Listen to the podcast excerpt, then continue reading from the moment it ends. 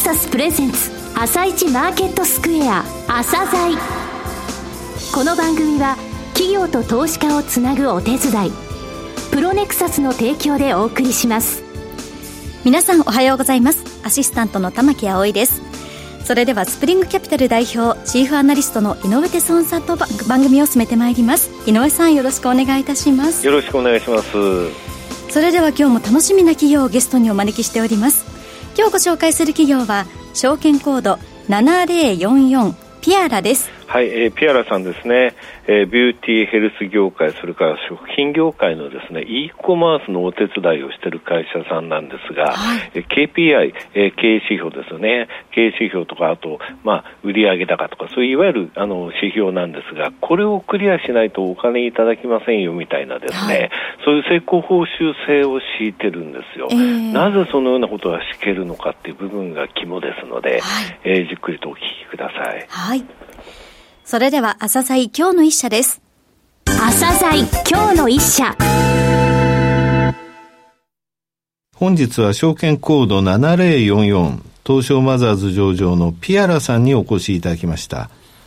お話しいただきますのは、代表取締役社長の飛鳥隆夫さんです。本日はよろしくお願いします。よろしくお願いします。上場が2018年の12月ですね。えー、ビューティーヘルス業界、えー、それから食品業界、えー、こちらの e コマースの支援をされている企業さんです。えー、まずは具体的な事業内容をお話しください。はい。えー、当社はビューティーヘルス食品の、まあ、e コマースを含めた通販さんのご支援をしている会社です。なるほど。えー、主な特徴としてはですね、はい、えー、我々通常マーケティングですとか、うん、広告業ですと、はい、やはり手数料をいただくようなビジネスモデルで、はい、やはりこう何十年と変わってきていないんですけども、うん、我々やはりこう効果のないものに今お金を払わない世の中になってきているのかなと。うん、まあ、音楽も聴きたいものだとか、カーシェアリングで乗りたい時だけみたいな形でですね、で我々もそういったところでマーケティング自体をはい、まあ、コミットしていきたいと、うん、でお客様にもこう KPI という重要な指標とありますので、はいまね、まあ、その部分をコミットさせていただいている、まあ、いわゆるこう効果にコミットさせていて、成果報酬ですべてやっているというのが一番の特徴になっています。これが KPI 保証と言われるそうですね。なんですね。はい。大体お客様が購入されたらとか、うん、もう一品買ったらとかですね。はい。そういった一つ一つの制限を決めて、1アクションごとお金をいただいています。なるほど。はい。自信があるということですね。そうですね。実績もあるということですね。はい。今までの取引者数とかですね、はい、教えていただけますか？はい。え取引者数が今延べ850社を超える形になっておりまして、はい、KPI 保証の取引で継続していただいているのは大体93%以上。あそうですか。はい。という形でなるほど。効果があるというので、継続してくれるということですね。そうですね。お客様も守られている限り、売上も利益も上がるので、うんはい、我々理念が、経営理念がウィンウィンという形になっていますので、でね、はい。まあそういったことからもこのサービスをやっているという形です。うん、拠点は海外にもはい。はい、えー、昨年特に強化しまして、中国、台湾、タイ、ベトナムにも拠点をし、まあ、日本の商品を海外に持っていくということも支援しています。なるほど。日本企業が海外で売る際の e コマースのお手伝いをそうですね。ですね。貿易から通関、うん、それからコマ EC、e コマースの運用。あ、なるほど。はい。最近は卸、はい、例えばドラッグストアに卸とか、はい。えー、いろんなところのこの、せっかく持っていたので、はい、e コマース以外の販売網も、うん、えー、少し我々はサポートさせていただいてます。だから今中国台湾、はい、タイ、ベトナム、はい、進出されたの全部去年ってことではない、ね、あそうですね、中国は2012年から、はい、12年はい、タイも2013年から出ておりますので、うん、台湾とベトナムが去年、はい、はい、出ておるという感じです。2019年から、ね、はい、そうですね。はい。さて、え具体的にどのような強みを持って支援されていると社長ご自身が思われているかはい。まあ、我々が一番の強みはですね、うん、えー、人がですね、ビューティーヘルスを買う際に、悩みをも解決するために買われるということに着目して、はい、我々悩み別データというのを貯めてます。悩み別はい。例えば、シミ、シワとかですね、はい、血圧が高いとか、はい、皆さんよくそういうのを買われる際に、うん、えー、血圧が高いサプリ人気とかですね、検索したりするわけですけども、やはりそれがまあ治るか治らないか、まあ、解決できるかというところで探されているので、うん、えー、例えばですね、まあ、ビール会社で A 社さん、B 社さんという形のプロモーションとかそういった手法を、うんまあ、C 社さんもですね、ビールを売りたいと言ったときに、うん、A 社、B 社の良かった成功パターン、うん、広告の設定方法、キャンペーンなどを、まあ、学習してですね、うん、で、それをまあ当てはめると、まあ、それはもちろん成功パターン当てはめているので、普通よりは成功しやすい。なるほど。で、2割ぐらいですね、我々、新しいことを必ず挑戦していまして、はい、まあ、例えば最近ですと VTuber とか YouTuber とか、新しいこう、マーケティングどんどん新しい手法があると、過去データにないので、新しいことを2割、8割成功データを使うことで、最新の手法も使うし、まあ、過去の成功パターンを使うので、最低限利益が取れる。どんどんどん加えていくわけですね。そうですね。データとかやり方の中で。はい。で非常に投資家の皆様に分かりやすいのが、もう投資される場合、基本コミットするのはリターンだと思うんですけども、株にやろうと債券にやろうと不動産にやろうとリターンいくらという形で、我々もそういった過去のデータを使って、ポートフォリオを組んで、で、まあ、マーケティングをどこに使うんだと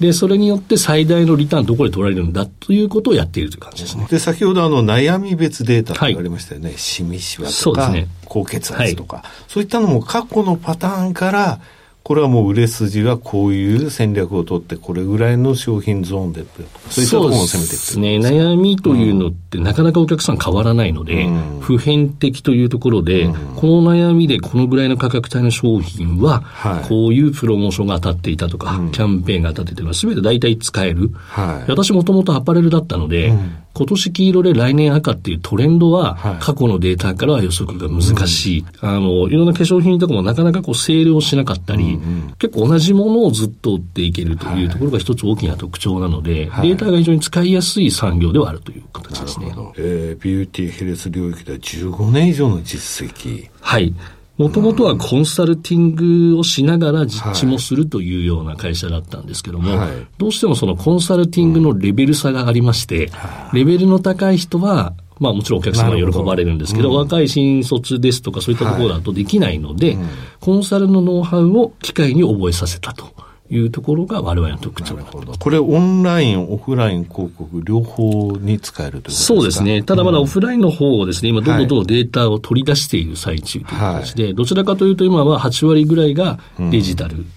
という形になっています。で、最近発表させていただいて、NTT データさんと一緒にデータロボットという、はい、まあ、いわゆる AI の学習するツールを使わせていただいて、うん、より速度を上げるというようなことも挑戦しているという形ですね。これ、今現在はその、まあ、データということがありますのでね、はい、あの、ビューティーヘルス、そして食品とありますけれども、はい、これ横展開しようとしたら、もっともっとこれからデータとお客さんの数次第で広がっていく、ね、そうですね。ただ我々それよりも海外に出ていくことと、うん、このビューティーヘルスケアというのが、このデータの悩みデータというのが非常に使えるということがあるので、うんはい。うん、毎日使うものじゃないとなかなかデータがたまりませんので、過去車ですとか金融っていうのも試したことがあるんですけども、はいやはり車は検討して買うまでが長すぎるとか、金融はまあ、情報の問題はなかなか出していただけないとか、そうすると、あまりこの学習機能が働かなかったというところがあるので、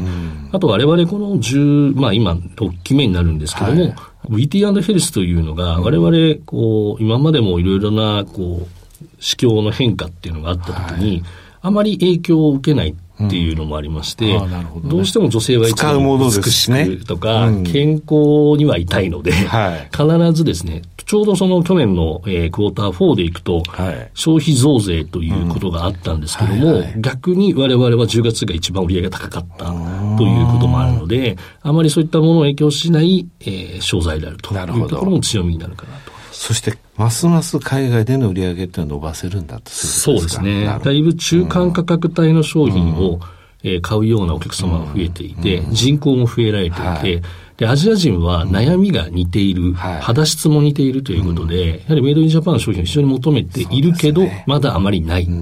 なので、早く持っていくと、かなり勝てるという形ですね。ねさて、えー、今、10、12月の10月から非常に消費税、増税後の売り上げが良かったという話がありましたが、はい、決算12月ですよね。はい。好調な本決算でした。えー、社長ご自身で振り返って、えー、なおかつですね、今後の成長戦略についてお話しください。はい。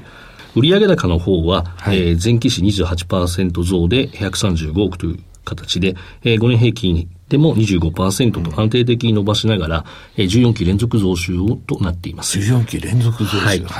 経常利益の方で、はい、4億と飛んで700万という形で、うん、こちらも前年比35%増という形で、我々の予算の比率からしても4%アップすることができたという形でございます。えー、我々今後ですね、うん、えー、やはりこの KPI 保証というのは圧倒的に伸ばしていくんですが、はい、えー、今後の方向性、今我々が学習している AI を、うん他社やパートナーにもどんどん開放していこうと思っています。プラットフォーム？はい。そうすることによって、他社さんの新しいノウハウとか、はい、やり方というのも学習し、より速度を上げていって、目標としては7割ですね、はい、えー、人間が何もしなくても、できる状態というのを目指しているという部分です。あとは、まあ、随分先の話ですか、えー、この3年の中期計画で考えている。3年後のゴールにもうそういった形を置いているのと、えー、今回中期計画を発表させていただいておりまして、はい、目的は我々まだまだ営業利益率が低い会社になりますので、はい、えー、まずはそのビジネスモデルとしてですね、うん、中のポートフォリオをより利益率の高いビジネスに変えていくという形に考えていて、はい、最終的なまあ中期の目標としては、うん、売上毎年に30%アップの、まあ、230億強、えー、営業利益に関しては5%は、はい、えー、必ず出すという形で、はい、えー、まあ12億、うん、えー、そして、まあ、その中ですね、通常は IT にも投資しているんですけれども、はい、本事業の投資に対しても10億予算を織り込んだ形で営業利益も上げようと。うん、まあ、普通 J 株のように一回へこますということがあるんですけれども、ね、我々はもう上げながら投資もすると。まあ、それぐらい今の足元の業績としては問題がないかなというふうに考えていて、次の手としては利益率の高いサービスを増やしていくという形で考えています。はい、なるほど。それがゆえにこれあの自社事業投資というものをですね、はい、3年累計で10億円と。はい、これあの、普通中継には投資の金額っていうのを載せる会社さん少ないんですが、はい、これを行いながら利益率を上げることによって利益をこうやって上げるんだよということですね。成長は止めないということを、えー、主張されたかそうですね。どうしても、まあ、伸びていても営業利率それほど伸びてないんじゃないかと思われてしまうので、うんはい、いや、逆に言うと投資もかなり見込んだ上、なければもっと出せます。はい、新規のただことをやらないと、今後のマーケティング勝っていけませんので、うん、まあ、こういったことを書かせていただいていると。市場規模ですね。これからの見通しについて、えー、教えてもらえますか？はい。えー、ビューティーヘルス市場というのが国内でも6から8%すでに伸びているというのと、はい、我々今注目しているのはヘルスケアという分野で、はい、やはりヘルスケアは別に物だけではなくて、はい、いわゆることですね、うん、えー、例えばケアサービスだとか、はい、えー、アプリケーションだったりとか、うん、まあそういったものも最近ご支援しているのと、もうとにかく越境 EC とか海外ですね、うん、アジアの成長が非常に高いので、もうまだまだそこだけでもですね、十分市場があり、我々が当初始めた時は、日本でも化粧品健康食品の会社さんっていうのは三千数百社しかなかったんですが、今5600社増えておりまして、いろいろなメーカーさん、食品メーカー含めて大手さんも参入がどんどんしているという形ですので、まだまだそこで我々ナンバーワンを取れば、えー、かなり大きい市場が待っているかなという形で考えています。なるほどね。わかりました。えー、最後になりましたが、リスナーに向けて一言お願いします。はい。我々やはりまあビューティーヘルスのこの特殊のデータっていうのを持って、うん、なかなかこう、これからも市場はいろいろ変化するかと思いますが、はい、やはり人生100年時代、ここの市場というのは大きいので、ぜひ我々に注目していただいて、はい、えー、見ていただきたいなと思います。はい、ありがとうございました。飛鳥さん、本日はどうもありがとうございました。ありがとうございました。今日の一社、ピアラをご紹介しました。さらに井上さんにお話しいただきます。はい、えー、放送を通じてですね、えー、えー、15年間、このビューティーヘルスと飲食のところ、えー、食料品のですね、はい、えー、とにかく e コマースのところで、一生懸命その支援をしてきてデータがある、ノウハウを知っている、パターンを知っているってことですよね。え悩みってものをちゃんと分けていて、そういったところ、AI も絡めて行っているということで、他の業界に出ていかないのって言ったら、いや、行かない。ってきっぱり言われましたよね。あ、ね、のまず、えー、景気の変動というものはあまり影響を受けないということ、はい、それからマーケット自体がこのマーケットですね、これから3年間で26%ぐらい増加する見込みにもなってるんですよね。ですので、今海外の方も攻めてますけれども、はい、日本のやはりあの、えー、ビューティーヘルスの、えー、商品っていうのはものすごい安心感があるんですね、安全安心。そういったものを海外の人に、えー、買ってもらうっていう戦略の方が、え全然いいでしょうということなんですよね。それで小さい会社が出ていくとき心配な貿易とかね、通関、はい、えー、そういった流通の部分も含めて、えー、お手伝いできるっていう、えー、そこまでの強みを持ってるのので、はい、まあ、中継のね、投資も含めた利益も上げるっていうようなですね、この蓋然性かなり高いと思いますね、はい、非常に明確にですね考えをお話しいただきました。クレバーだなっていう印象を受けた社長さんでしたね。はい。今日の一社はピアラをご紹介しました。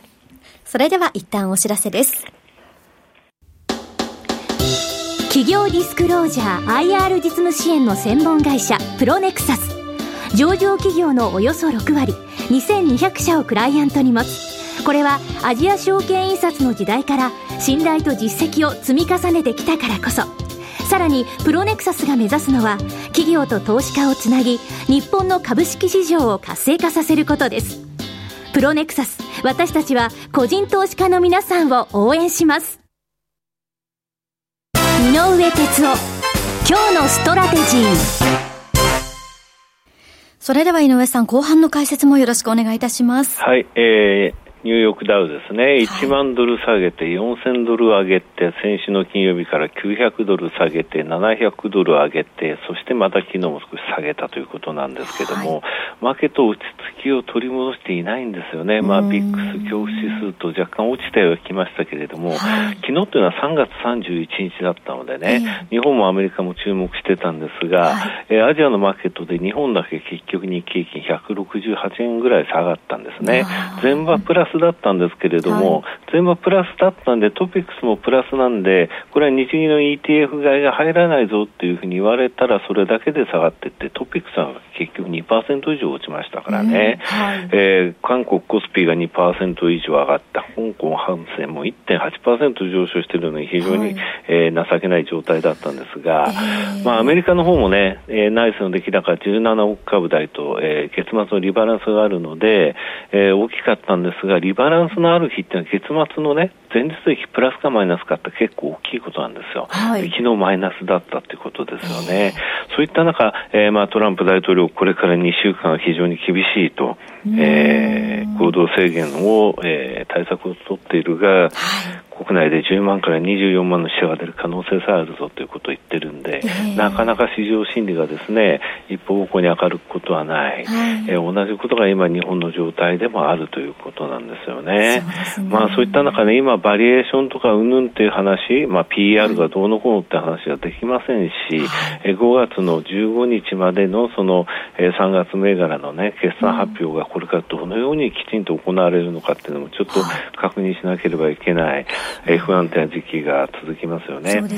ただね、日銀の ETF 外年間の枠っていうものが大きく、えー、倍になりまして12兆円だったんですね。はい、でこの3月って結局11回、2018年12月と同じ回数やりまして、はい、えー、月間の購入金額1兆5232億円だったんですよ。ただ月中のね、途中で枠が広がりましたので、もし通常11回やった場合は2兆2000億円ぐらいになるんですね。はい、まあ、あの下がった時は2兆円規模で、えー、日銀が買ってくれるということの効果がどれぐらい下支えで働くかということが、えー、一つ、えー、材料として働くかなと思います。はい。井上さん、本日もありがとうございました。また来週もよろしくお願いいたします。